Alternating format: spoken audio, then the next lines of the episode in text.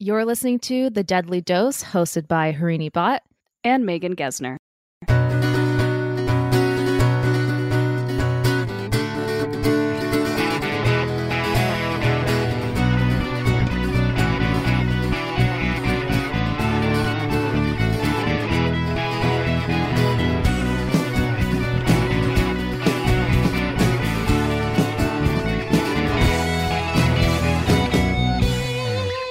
Before we get into the rest of the episode, if you've been enjoying our content so far, please go rate and review us wherever you might be listening from, or don't. Just keep on hanging with us. All right, on to the rest of the episode. Hi, Poison Pals. We are back, back, back. And this is Megan's first episode as The Deadly Dose officially. We are so excited. Yes. Megan is, I just have to say, like right now, Megan is wearing the cutest dress ever, and it's in my favorite color, which I, I think it's in lime. It's that, is that lime green?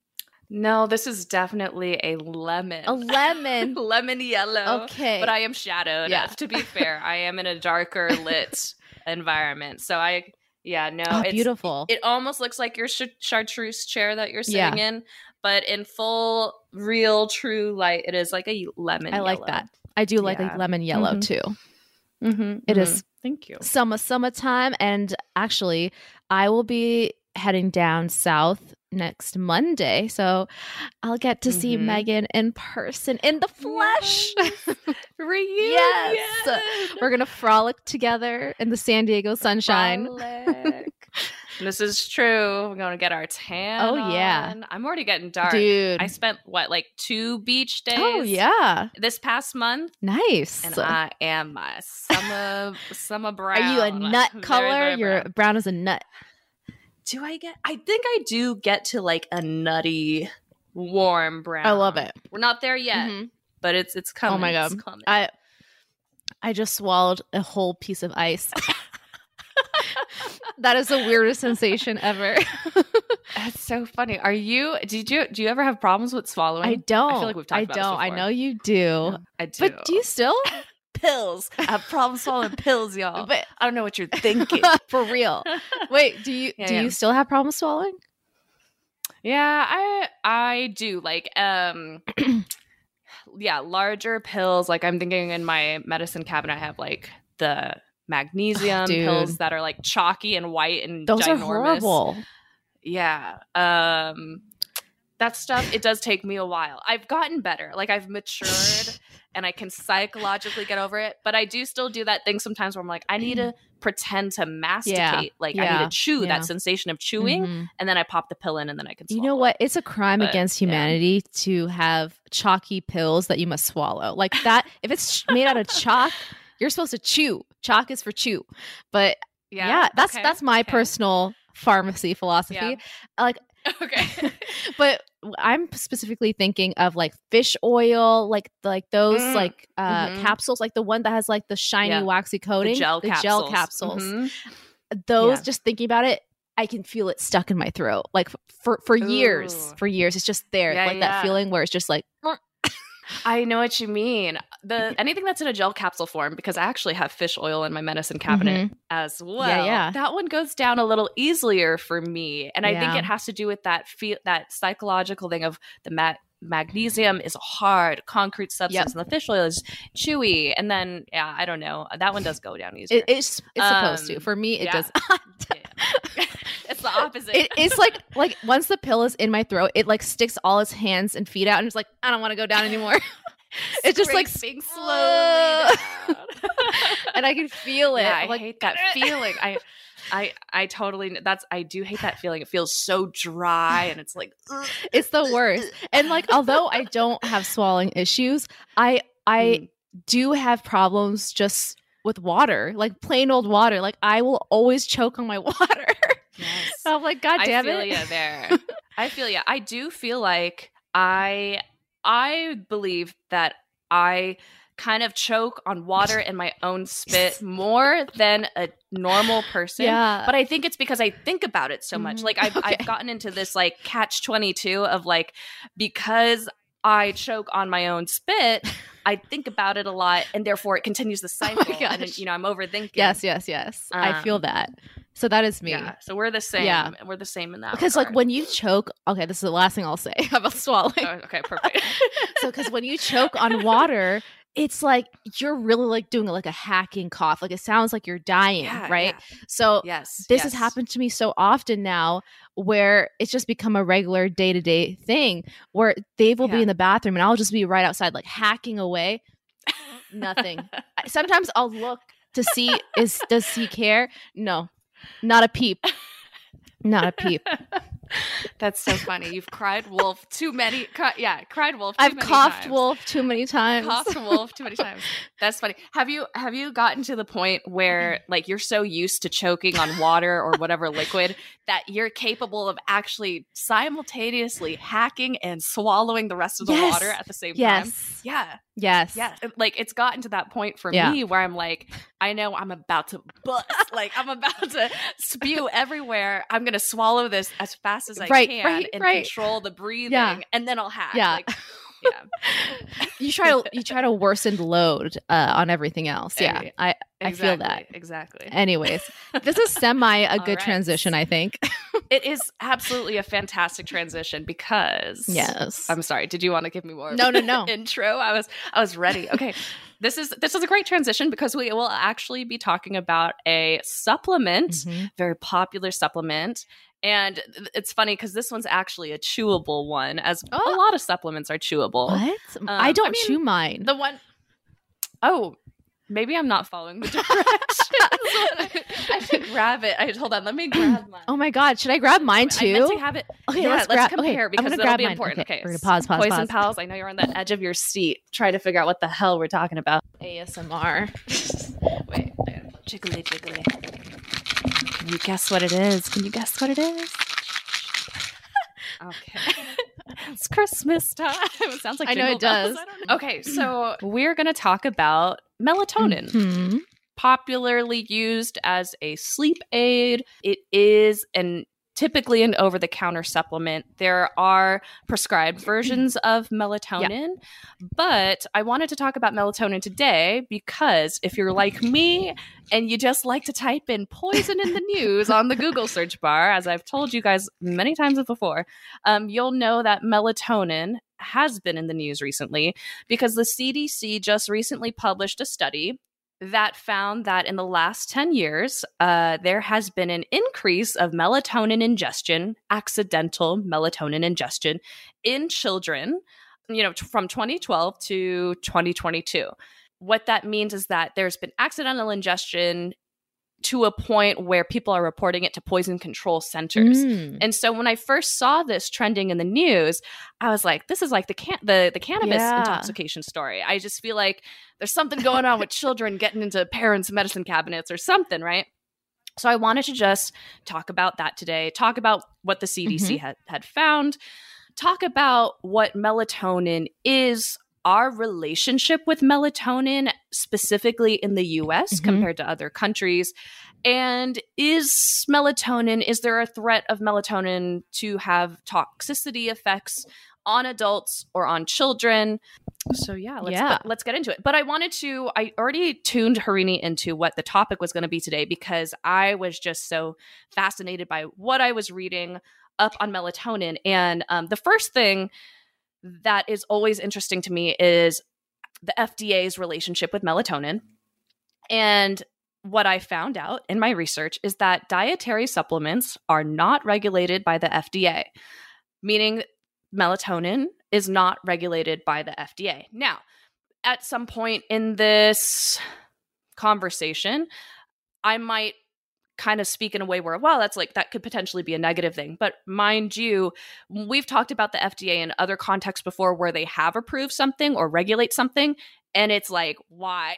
you know, like it's, Yeah. it's both sides of the coin. So when I say that dietary supplements are not regulated, I'm just want you to keep an open mind there. Um, Yeah. Does that make sense? Yeah. Yes. So, anyways, so f- for you, Harini, hmm as a pharmacist, what did you ever learn about melatonin or dietary supplements in general in school? Like, what do you think of when you think of melatonin? Yeah, we definitely learned about it. And I, I was actually trying to pull it up right now. So you're right. We learned about it in two different ways. Mhm. because as you said, melatonin is also prescription. So Mhm. we learned about it in like our sleep medication section as well as for our dietary supplement section. And Mhm. really the difference is in the dosage. And sometimes melatonin can be like paired with something else in a prescription form. Mhm. But um basically melatonin is usually like over the counter. Like I'm sure you get you'll get into this. It's typically like three milligram dose Mhm. um over the counter. I'm sure let me just check. Is yours three milligrams so right now? mine is five milligram, but I'm actually going to talk about that in in tying into how it's uh, you know it's unregulated by the FDA. So we'll get into the dosages with the over the counter Okay. stuff. Yep. Um, go ahead. one thing that was really interesting is just purely the fact that none of the vitamins and supplements that we take, like we were just talking about fish oil, magnesium, none of that is regulated. And actually, I was doing a video on vitamin D. Mhm. Vitamin D supplements, that's a huge thing. Basically, Mhm. you don't need so much vitamin D over the counter, like in terms of like how much you can ingest and how much you should ingest. So the standard dosage, if I'm remembering correctly, like how much you would need is like about a max of 800 international units or 800 Mhm. IU. Mhm. But if you go to your local drugstore, you can find vitamin D supplements that are like 260,000 IU or something crazy like that. Like that is extreme. Like you should not be ingesting to that high amount.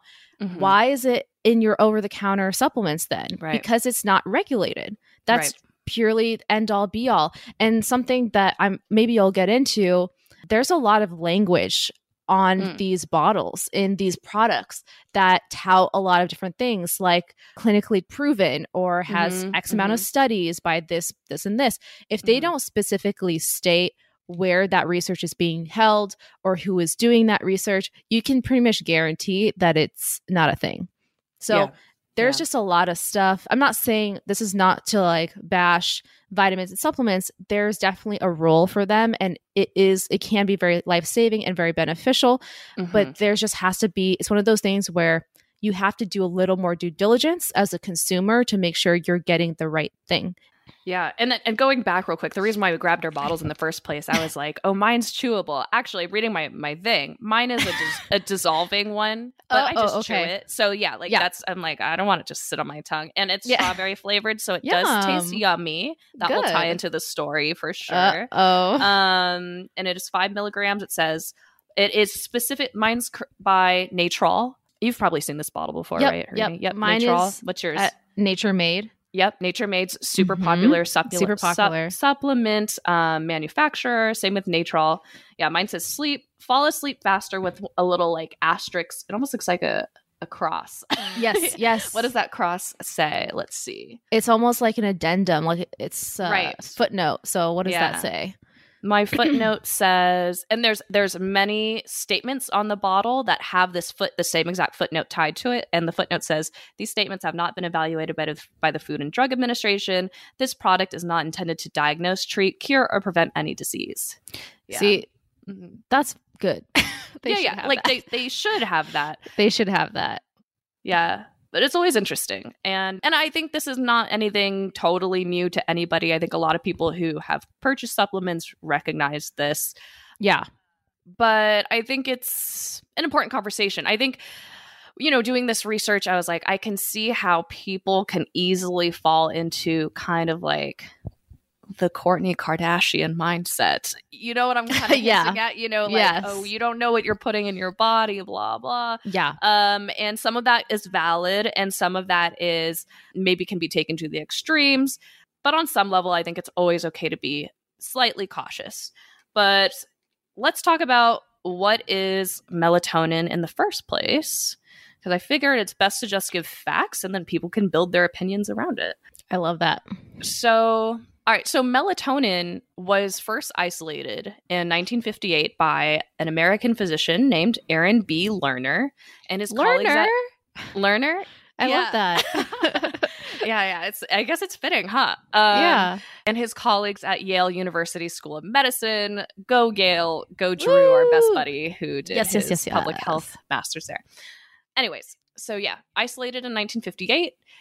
Melatonin is an endogenous horm- neurohormone, which Mm-hmm. means for some vocab, endogenous just means that we make it naturally in our bodies. Yes. It is secreted by the pineal gland, which is in the central part of our brain near the hypothalamus. So there is some um, kind of association with how melatonin works with our homeostasis. Mhm. And the it's specifically melatonin is specifically secreted in response to darkness. So as the sun sets, your pineal gland knows to release melatonin and as light starts to come back vision processes that light is returning into our lives, the pineal gland will stop releasing the melatonin. And this regulates our sleep wake cycle, aka our circadian rhythm.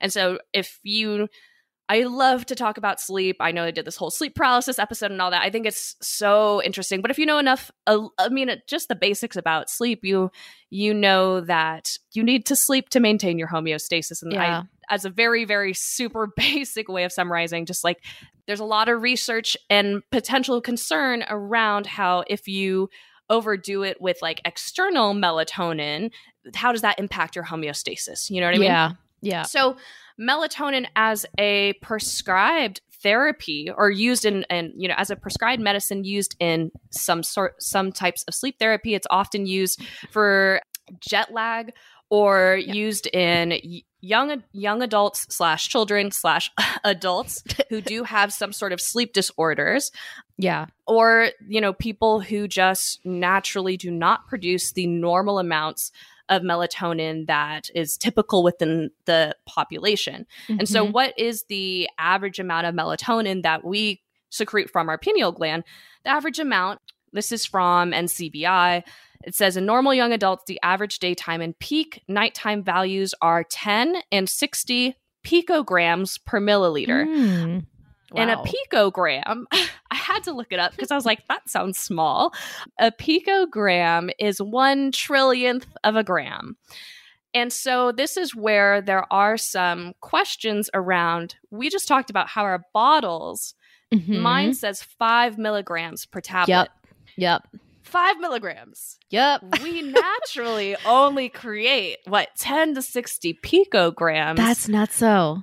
We create such a small amount that again this is where you go into like the Kourtney Kardashian realm but like that naturally helps us fall asleep and Mhm. naturally wake Mhm. five milligrams is an exorbitant uh, increase Right. in that amount and it's just interesting and here's the thing that i i'm again i'm not really following my notes i'm just going with like Yeah, what's coming to mind the thing about when supplements are not regulated my bottle might say five milligrams but there is evidence as you had kind of hinted at harini that as much as it might say five milligrams per tablet in the bottle alone, there can be a large variability in what is Mhm. actually in each tablet or what is actually in the whole bottle. So Yeah. there's a study.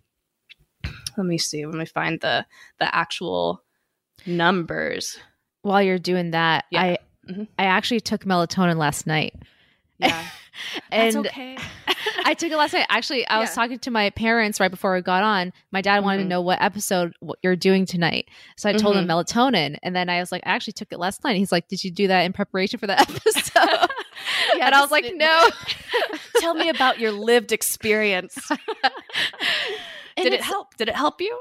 It did help me because Yeah. uh, I didn't sleep well last night. Uh, Dave left for his trip at 3:30 a.m. So I didn't get to Mhm. sleep after that. I just couldn't go fall back to sleep. So I was just Yeah. tired the rest of the day. Took it, felt great. Good. But good. I, I was gonna say before you jump into the numbers, I just want to further emphasize what Megan already said by putting it into perspective. Like us as humans, we have had a long time to evolve. So Mm. if our body has already like figured out how much they want to release, how much it wants to Mhm. release in terms of melatonin each night to get us safely to sleep and then also to wake us up. And it's in pico, you said picograms, right? picograms. Mm-hmm. and picograms and then we're taking milligrams like we clearly don't need that much in order to Right. actually fall asleep and Right. of course there are certain circumstances where that might not be the case but for the vast Mhm. majority like yeah, even three milligrams is quite a lot. Yeah.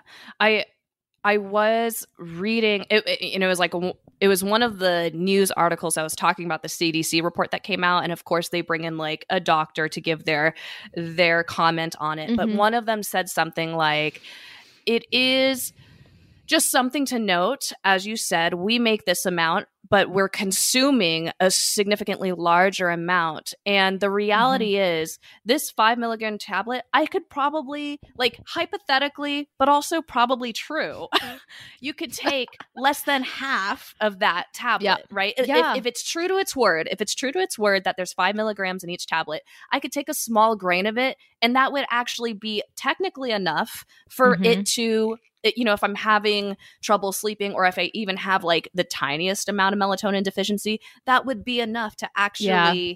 match what the human body creates. Yeah. So we're essentially overdosing. We're overdosing this supplement, which is, I mean, yeah. Uh, I know we're going to talk about toxicity later, but I think I can just spoil it there's not enough research right now. I know, yeah. super unsatisfying. There there's not enough research right now to really see if there is toxicity in adults. Like I think I saw something that was like you could probably eat a lot and just kind yeah. of feel kind of sick and nauseous and maybe you know too groggy or fatigued but i think right. for it to truly become a like an ld50 situation it would be a large amount you'd have to eat so as yeah. much as we might be like five milligrams that's crazy mm-hmm. you could probably eat a whole bottle and be fine you just yeah. might not feel good in the tummy um, yeah but Agreed. it's all like it's it's just an interesting like as much as you could eat a whole bottle, you don't even need to eat a whole pill. You know what I'm no, saying?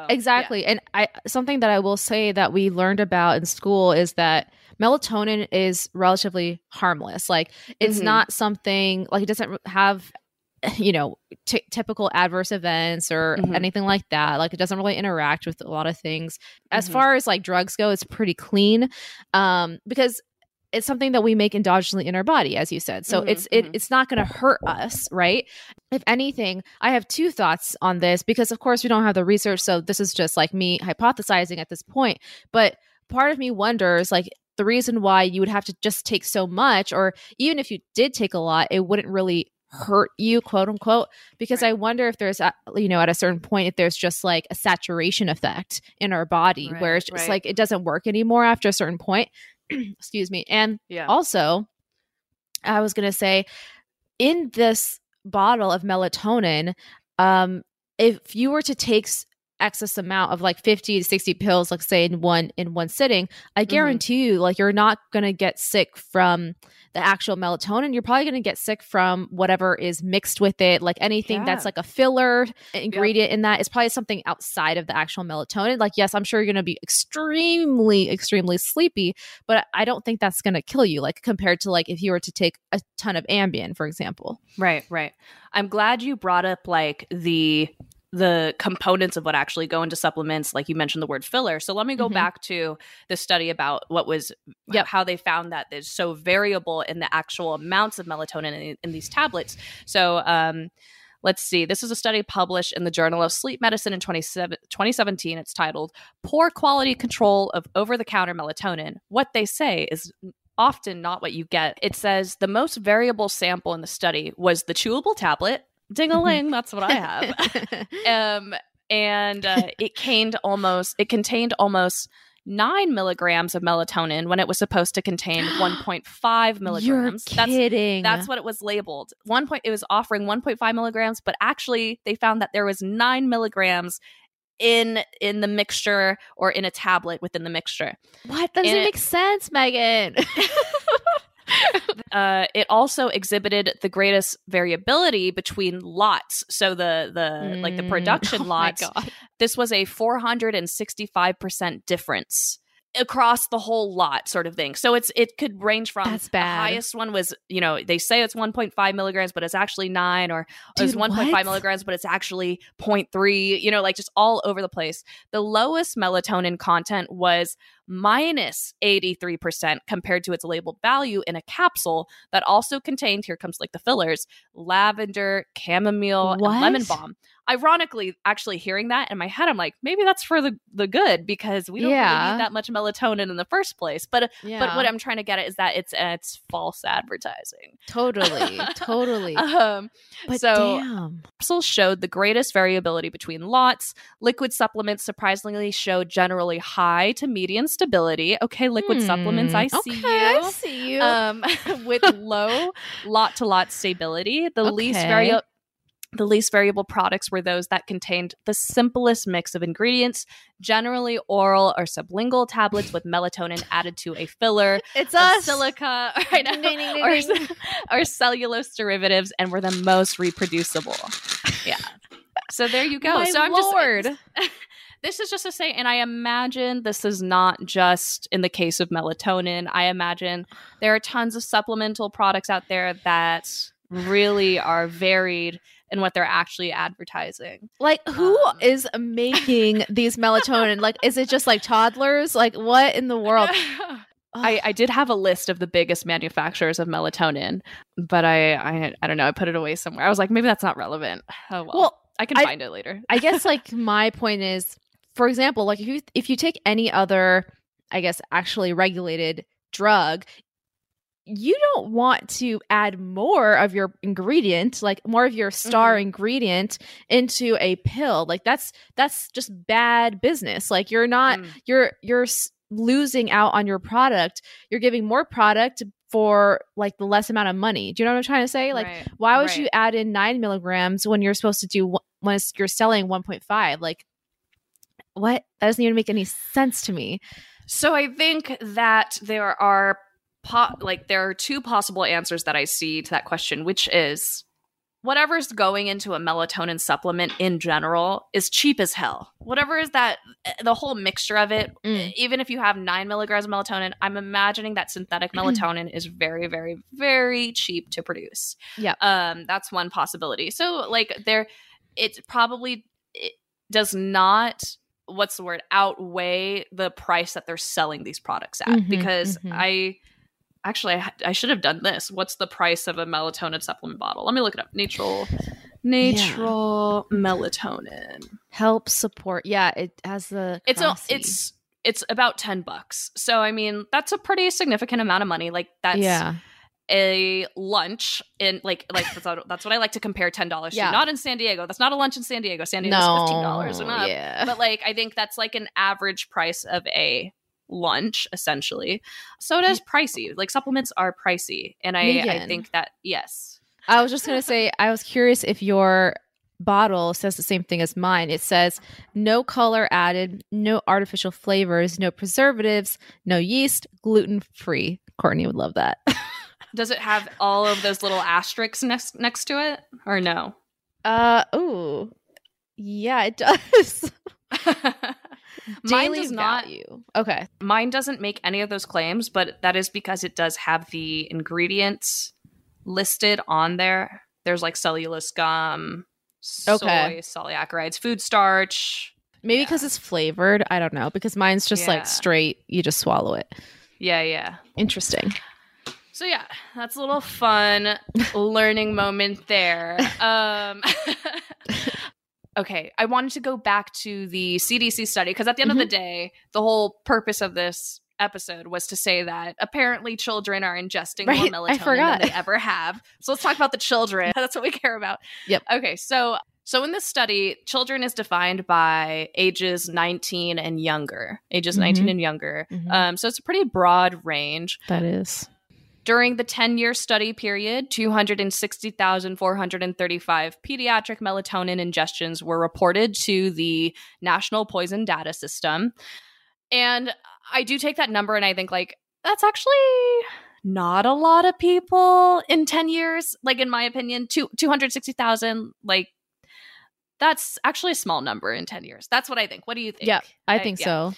Yeah. So um just take that in number in mind, but that is an annual number of ingestions increased by 530%, which Oh, seems like an extravagant number, but I think it's it's all like scale and perspective too. So it might seem alarming to be like, oh, there's an increase of 530% um, reported ingestions. Um, but it's over a long period of time, Yeah. and you know, I, I, I don't know. I'm not trying to say like we shouldn't be concerned, but I always get kind of kind of finicky with these numbers, and I just like I, I just know it's easy to cause alarm, and I think that it doesn't really.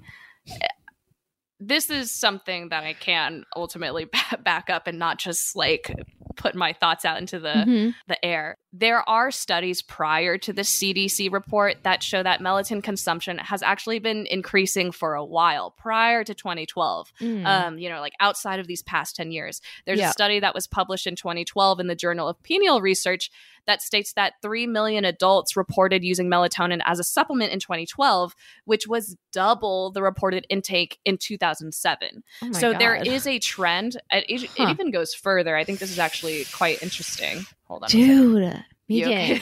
No, no, no, no. that was Okay. a long inhale. I think Yeah. we're I don't think we've ever talked about it to each other, but clearly you're also as interested in sleep. But yes.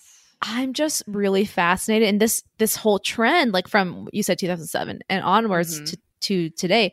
I think it, it raises a bigger question of our sleep habits. Like what's happening to us? I mean you we understand the obvious which is like oh technology we're on our phones like the right, the usual right? But right. but like how do we get away from that? Like how do we reverse all of that Right. So I don't have the antidote for reversal, but I do actually have the the reason why people why researchers think that we have been increasing our melatonin intake. But real Yeah. quick, I also wanted to say um this is from that same uh, study that was talking Mhm. about like the comparison between 2007 and 2012.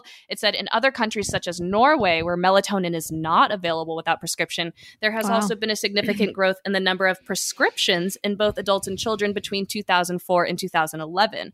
So, Hmm. in this particular case, that just as an example, yeah even in a country where over the counter melatonin is not a thing, the prescribed melatonin is still is still being consumed at a larger rate, you know, from 2004 to 2011. Yep. Okay. So you asked the oh my god, LT is lying on my keyboard. so you asked the great question, what is happening to us as a society? yeah and like what's happening with our sleep. Um, and this is really important because sleep is super so tied important. to our health and So success, and Mhm. yeah, and um, is a secret in, in a weird, in a weird way, in a weird way, because what I'm about to answer, because Mm. of this root cause, we've Mm. actually become more invested in sleep, but we've been investing in sleep aids like melatonin Yeah. instead of actually trying to maybe change our sleep hygiene habits yes things like that. correct So it's very fascinating. Um, Yep. So let me get to what you were asking. Sure. I, I think I talked about this once before, but as a pharmacist, it might sound backwards to y'all, but we are we the first thing we always want to do is to i before prescribing medication or assessing you for medication is can we do it without drugs? Can we do it without mm. medication? When I was trying to get at when we learned about melatonin, the first thing we learned about much more in depth actually rather than the actual drug component was sleep hygiene. How do we counsel and talk to someone about how to assess their own sleep hygiene and how do you first try to adjust your sleep schedule or your your pre-sleep habits Mm-hmm. to help you fall asleep and stay asleep? Because those are two Right. really important things. Like falling asleep some people have issues just falling asleep but once they're asleep they're fine but some Mhm. people have issues staying asleep or sometimes Right. both so those Right. are really like two distinct issues that melatonin can help with as well as other things but sleep hygiene is huge the the honest answer is there is a there is a way to to help with your sleep but we just don't want Yeah. to do it and i'm one of it- those people Yeah, because it Yeah. does take actual changes in your Yeah. lifestyle habits Yep. and creating a routine. Sleep sleep Right. hygiene for those of you who don't know, that basically means what's your bedtime routine? Uh, you know, when they talk about good sleep hygiene, this is where they say you need to turn off your electronics. Because remember, your Yep. melatonin is released when it's Yep. nighttime. There is evidence that any form of soft light Mhm. at the end of the day will keep your pineal gland from releasing the melatonin that you need to actually go to sleep to, Yeah. to kick off your sleep wake cycle. Mhm. So, good sleep hygiene is turning off your electronics, any sort of screen time. I saw that off offhand. I saw there was one woman who lived for a month just by candlelight. right. That worked for her, right? But I'm not saying you don't have to live by candlelight, but it was like, you know, whatever. Um, but uh, they say like try to read a book before Yeah. going to bed Mhm. Even like the whole process of going from brushing your teeth to c- changing into clean clothes, Yep. clean sheets, lying down Mhm. and just meditating is something that can improve sleep hygiene too. But Yeah. any source of, um, if you're el- eliminating light or dimming down the lights in a Mm-hmm. healthy way, that can be good for your melatonin rele- release as well. Yeah, I was just thinking about how amazing people probably slept in medieval times. Like, I know. Well, they had nothing else to do. They didn't have electricity or light. Like they're like, that's the end of the day. We don't. Ha- we Yeah. If, if I stay out late, I'm dead. I know that's right. I am. That means I'm exposed to the nature and Exactly. the elements, and I'm probably gonna die. Yeah, Um, 6 p.m. so take yeah. your ass to bed. oh my Okay. god, what a life! I don't know why it's taken me so long to find my answer. You're good. Take your time. I also. Uh, it's because I I know where the the overall global answer is, but I also wanted to. I keep going away from the children. The Sorry. children. So so basically, why in this time period between 2012 and 2021 Mm.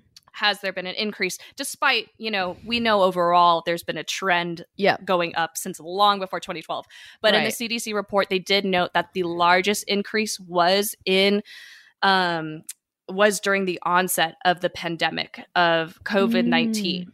And so there was this Hmm. kind of theoretical tie that during the lockdown era of the pandemic, you have a lot of children and young adults, adolescents Oh. at home who either one, because of the stress of what's happening in their life, actually need a sleep aid themselves. Yeah. And in some cases, there are parents or I don't think there's a age restriction on buying melatonin. Like I think if you're a teenager, you can go to a CVS and just buy it on your own. And I'm sure that was something like I know how kids work. They're like, I'm, I'm I have melatonin to help me sleep. Like yeah. everyone else is going to buy it. You know what I mean? So Yeah. There's this theory that because of the stress of COVID and being in lockdown era, kids were either you know taking melatonin for themselves Mhm. but there was a lot of accidental in ingestions because parents with the stress of working from home or the stress of being with their kids at home or whatever you know just in a stressful time parents needed the sleep aid a lot too Mhm. and there it's just like the cannabis intoxication they're keeping it in their cabinets and kids are getting into it accidentally and i had mentioned this before mine's flavored mine's strawberry mine does taste like candy i remember the Yeah. first time i bought this Yeah. that i was like this is the tastiest thing i've ever had and it comes in all forms it comes in gummy form Yeah. it comes in these dissolvable tablets sometimes the packaging is cute or like very pleasing to the eye yeah. it's the same thing. And so that's where a lot of the accidental ingestions of children five years and younger, which is the larger kind of concerning Mm. part portion of that population, was getting into melatonin. And that's Mhm. where those poison control calls were coming from. This is real quick. Going back to the toxicology, we've already kind of mentioned is it harmful? No, but thinking about children five years and Mhm. younger, their bodies are not adult bodies. Right, That's Easy to see.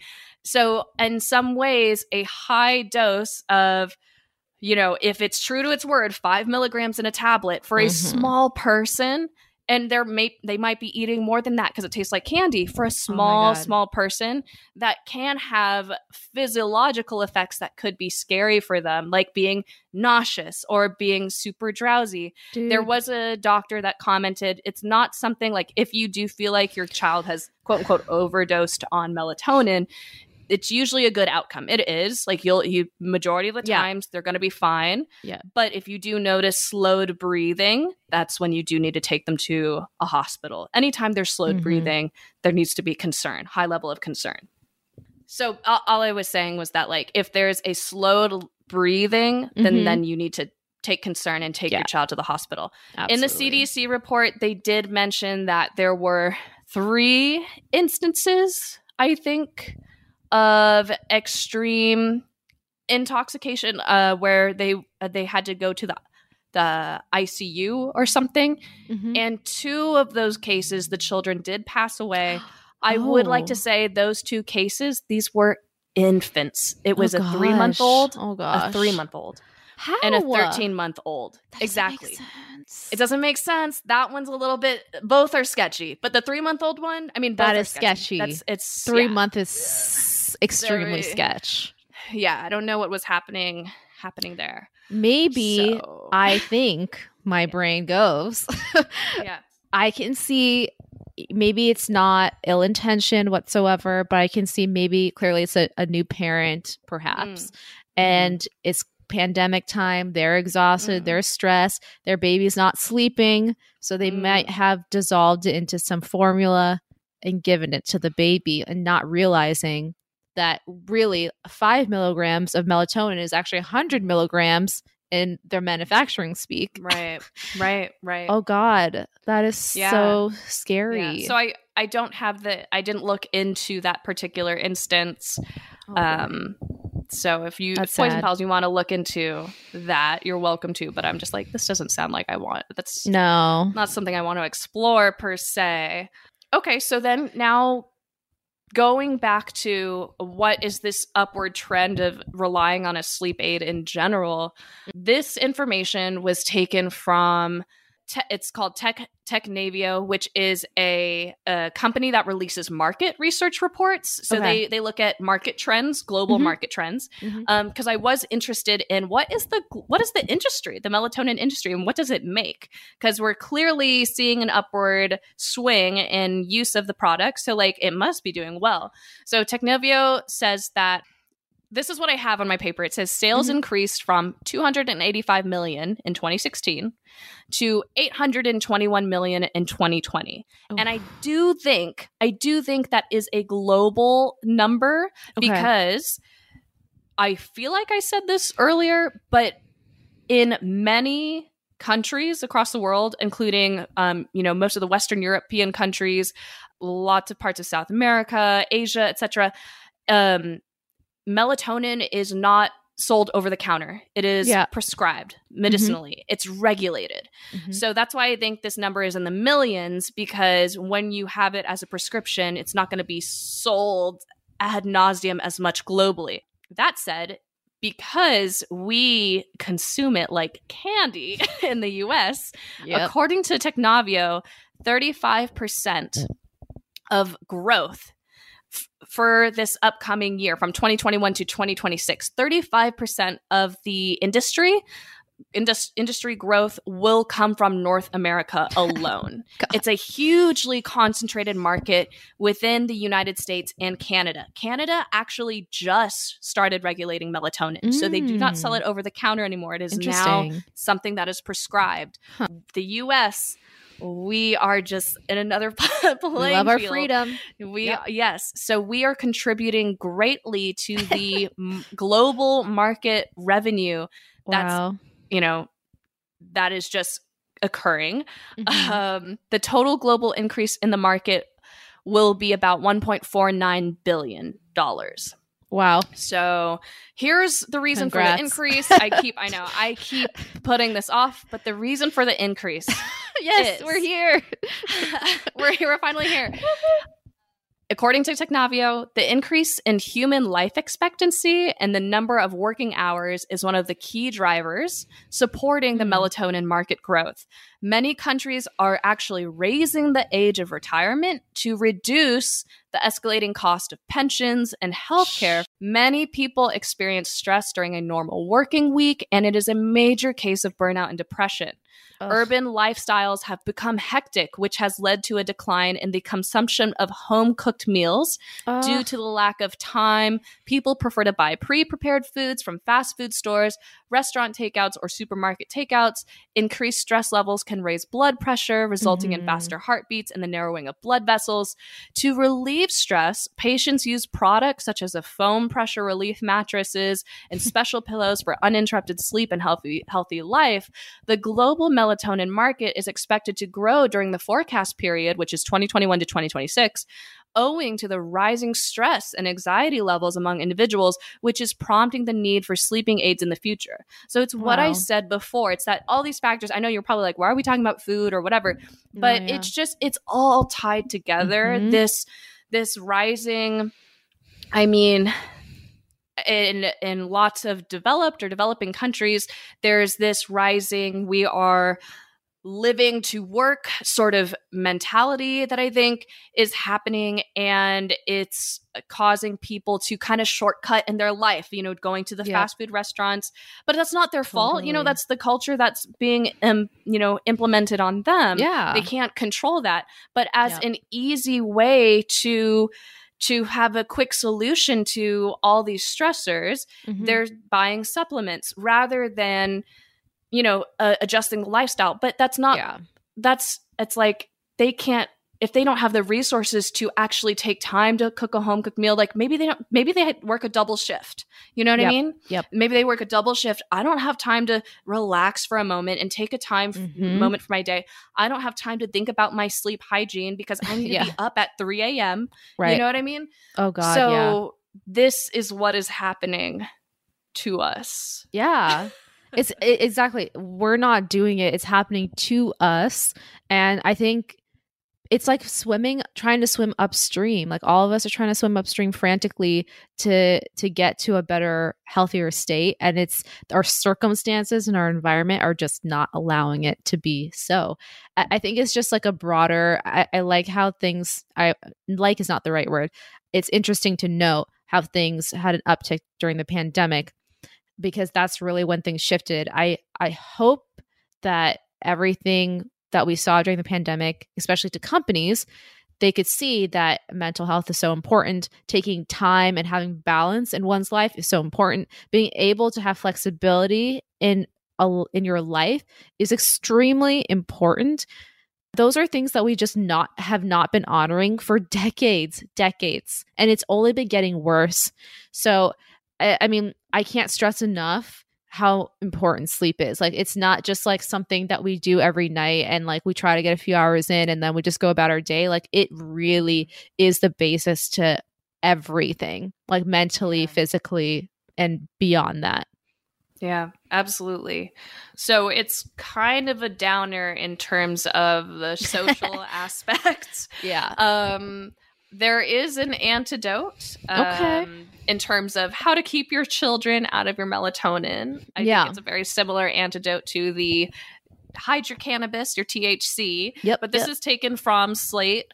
Um, I'm just going to read it verbatim. So, how do you keep your kids safe while balancing your own corona somnia? That's what they called it because they recognize they they also read the study. They recognized that a lot of people were having sleep problems during the Mhm. pandemic Yep. and are still experiencing sleep problems. First, consider if you or they need the stuff at all. Do your children or young adult kiddos actually need melatonin as a supplement for themselves? Mhm. Many cases of acute insomnia can be cured with lifestyle changes and better sleep hygiene. That's what we just talked about. If you can't live without melatonin on hand, consider buying brands with smaller dosages. Mhm. And if you have small kids around, going with a brand that can't easily be, be mistaken for candy. So buy a bottle that looks very clinical, you know, um, looks boring and looks like medicine. You might not need as high a dose as you think, which we talked about. Mhm. And this way, even if your child gets into the bottle, the risk of overdosing is lower. Yeah. I totally agree with that. I do think back to that whole example of there was a bottle advertised as 1.5 milligrams, and yet there was nine milligrams in I it. So it's like, are you really protected there? But it's a good, it's a good thought. Definitely, yeah. Yep. Go for the lower dosages. You don't need the five milligram bottle. I think. yeah, personally, I agree. Personally when i this is this is the person in slate writing. Personally when i scan the shelves i look for the number 300 since some lower dosage pills are marketed in micrograms rather than milligrams so Mm, look at how they're measuring it too Yep, that's yep. another way to look at for lower dosages just make sure it is in fact 300 mcg not mg Yeah, yeah, Um, yeah. yeah choose pills that you have to swallow rather than chewable tablets Mm. gummies or tinctures. Also really smart. I'm like, yeah, duh, kids love to chew things. Yeah. If they have to swallow like if they bite into something hard, uh-uh, it's not they're not gonna like that. Yeah. Unless they that's like true. Kids do like pennies, so like they like money. I know I love to suck on money when I was a kid. Anyway, so satisfying. Um, the okay. kappa. um, exactly, exactly. Uh, yeah. So rather than chewable tablets, gummies, or tinctures, tinctures, so they appeal less to kids looking for something tasty. Yeah. Finally, keep that melatonin on the highest shelf, or even Mm, better, a mhm. locked cabinet that kids don't have access to. That is, do yourself what the FDA won't. Treat it like a drug. Yes. drug. Uh, snaps. I forgot to say. Oh, I just remembered. I know. Ended. it- I love ending on that. I remember reading that sentence. I was like, "Damn straight, slate." Yeah, yeah. I. This is what I wanted to say earlier. In the 1960s, like really, Mhm. really recently after uh, melatonin was isolated, of Yeah. course they did lots of studies on it. It is a hormone. Like we need to remember that it's a hormone. Mhm. It actually used to be called the anti-gonadal hormone. Do you know anything about this? Antigonadal hormones. Yes. Uh, I it's don't think exactly so. what it sounds like. Yeah. So apparently, in the '60s, they did lots of studies of, um, you know, uh, putting higher dosages of melatonin on rats, and they found that it actually did have an anti-gonadal effect on rats' Hmm. physiology, meaning that they would not develop the appropriate gonads that would have been expected from that particular rat. So we did talk about toxicity, right? And I Mhm. think on the adult body, you know, a lot of melatonin would be really hard to, you know, become intoxicated from or even have any negative impact. But I think that there is some sort of like caution that if you do give a lot of melatonin to a developing body, Mm, mhm. there's the evidence that it could have an anti-gonadal effect. Wow. So something to think about. Wow. I'm not laughing at that. I was just, I laughed at myself because I was thinking in my head, I'm like, oh my God. I was thinking about all the times that Dave has had melatonin and just like in my mind, I was imagining his balls like shrinking into his body. and then you said developing males, like, duh, that makes sense. yeah. This is I mean this I listeners understand that this is me as a non-scientist just just asking questions and speculating. Mhm. my brain when i hear that about like antigonadal effects on a developing body i think about like you know um how sensitive your biome is when you're in the womb things like that. And i'm like what if hypothetically like my my questions are let's say you have a pregnant mother who's taking melatonin um and I imagine, I actually imagine that in this day and age, they probably advise against what, um, pregnant women taking melatonin. No, okay, you're seeing head shakes. I don't know. I just because I don't know anything about it, so I'm going to assume I'm going to assume there's a lot of restriction for for women who are pregnant. That said, let's say there's a mom taking melatonin. I'm like, how does that impact your developing fetus and Yeah. why, like the the sex outcome of the child and things like that or and how that could determine biological outcome they yeah. have for them but also maybe their gender identification like you know i how all that transitions throughout life and that's i don't know that's all Okay. speculation and there's It's all speculation, it's just a thought it's just a thought you know but I'm gonna um, add some fuel to your speculation right now because I was Okay. gonna say, like, I, I mean, I've only been around two pregnant women in my life who are close to me. Both are family members, and I distinctly remember asking because, of course, like as a pregnant woman, Mhm. sometimes, as especially like the closer it gets to your due date, it is hard to sleep. At Mhm. least in in the situation I'm familiar with, my two family members, they definitely needed some kind of sleep aid for certain Mhm. nights when it was a little bit tough. And I know they both were able to take melatonin. And this Mm. is I don't know if it's related, but they're both having girls or had a girl. So I don't know. Yeah. I don't know. like I know, I know. I'm sure it's just a simple Google search of like melatonin effects on developing fetus, or like does melatonin uh, cause a girl, you know, like a, a girl birth versus, Yeah. or, or you know, female birth versus a male birth. Um, I'm sure that's all very easy to find out, but uh, yeah, yeah. I I mean, I doubt it has like huge effects, but who knows, right? yeah, I mean, I could be wrong on this, but I feel like I vaguely remember when I was learning this that I think because it's not regulated, like the vitamin and supplement industry is not regulated, there's no incentive to run clinical trials on it. Do you know what I mm-hmm. mean? Like, Yeah. there's no one regulating you. There's like the FDA is not going to give you a gold star and be like, okay, you're now officially approved if you do all these clinical trials. Like, no one's watching you, you know? So you don't have to do anything, right? Yeah. So, yeah, I don't know. Like, it, it is a little bit, I think everything that we know about it is honestly just from anecdotal evidence. Mm, hmm Yeah, Yeah. yeah, yeah, And it's whatever cl- whatever trials are being ran by the company that's that's selling it to. Yeah. So that is to I want to go back because I do want to end it on this note. Yeah. I think my takeaway from what I've learned is any dietary supplements, melatonin in particular, because it is a hormone, and we Mhm. actually already produce just a fine amount for most of us. If you are Yeah. suffering from insomnia, um, actually, insomnia is kind of to me I, that's a actually an extreme. Like, but if you're suffering from maybe you've just had worse sleep than usual, and you're Mhm. looking at using melatonin as a option, just remind yourself like my body produces such a small amount compared to what the supplement is offering. Do I really need this much melatonin just to get one good night's sleep? Or can it just be a matter of trying to change a small bit of my sleep habits? And that is all to the final message is like, I think you should look at melatonin as a drug. I think you Mhm. should. Other countries Absolutely. look at it as a drug and i think that we should be a little bit more mindful about it too that's my takeaway from the research Yeah. Agreed. Agreed. Mhm. and also i don't i'd have to do a little more research on this but if you are in the boat of i, I am going to treat it as a drug therefore Mhm. i'm not going to just take it willy-nilly over the counter even if it's just like once in a while and you want to take something else for sleep magnesium is not going to put you to sleep but it is a vitamin supplement that is going to just relax your body and maybe Mm. make it a little bit easier in your sleep routine Mhm. not something you should be taking every day, I guess, for that, but it might be like a nice alternative um, if you do more research on it.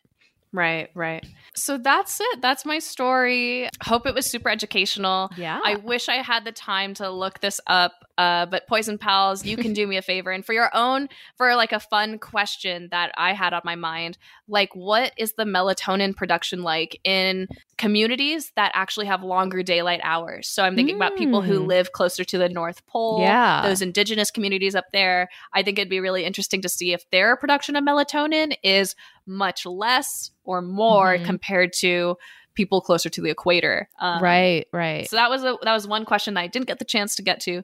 So that's Yeah. your homework, guys. Go look that up. I am interested, so I will look it up. Yeah. That's awesome. Megan, Yeah. that was a really good episode. Really thank you, educational. thank you. Thanks for right, bringing it let's, to the uh, pod. Absolutely. Let's go into antidotes. Yes, ma'am. My antidote is uh I guess my antidote is learning a new skill.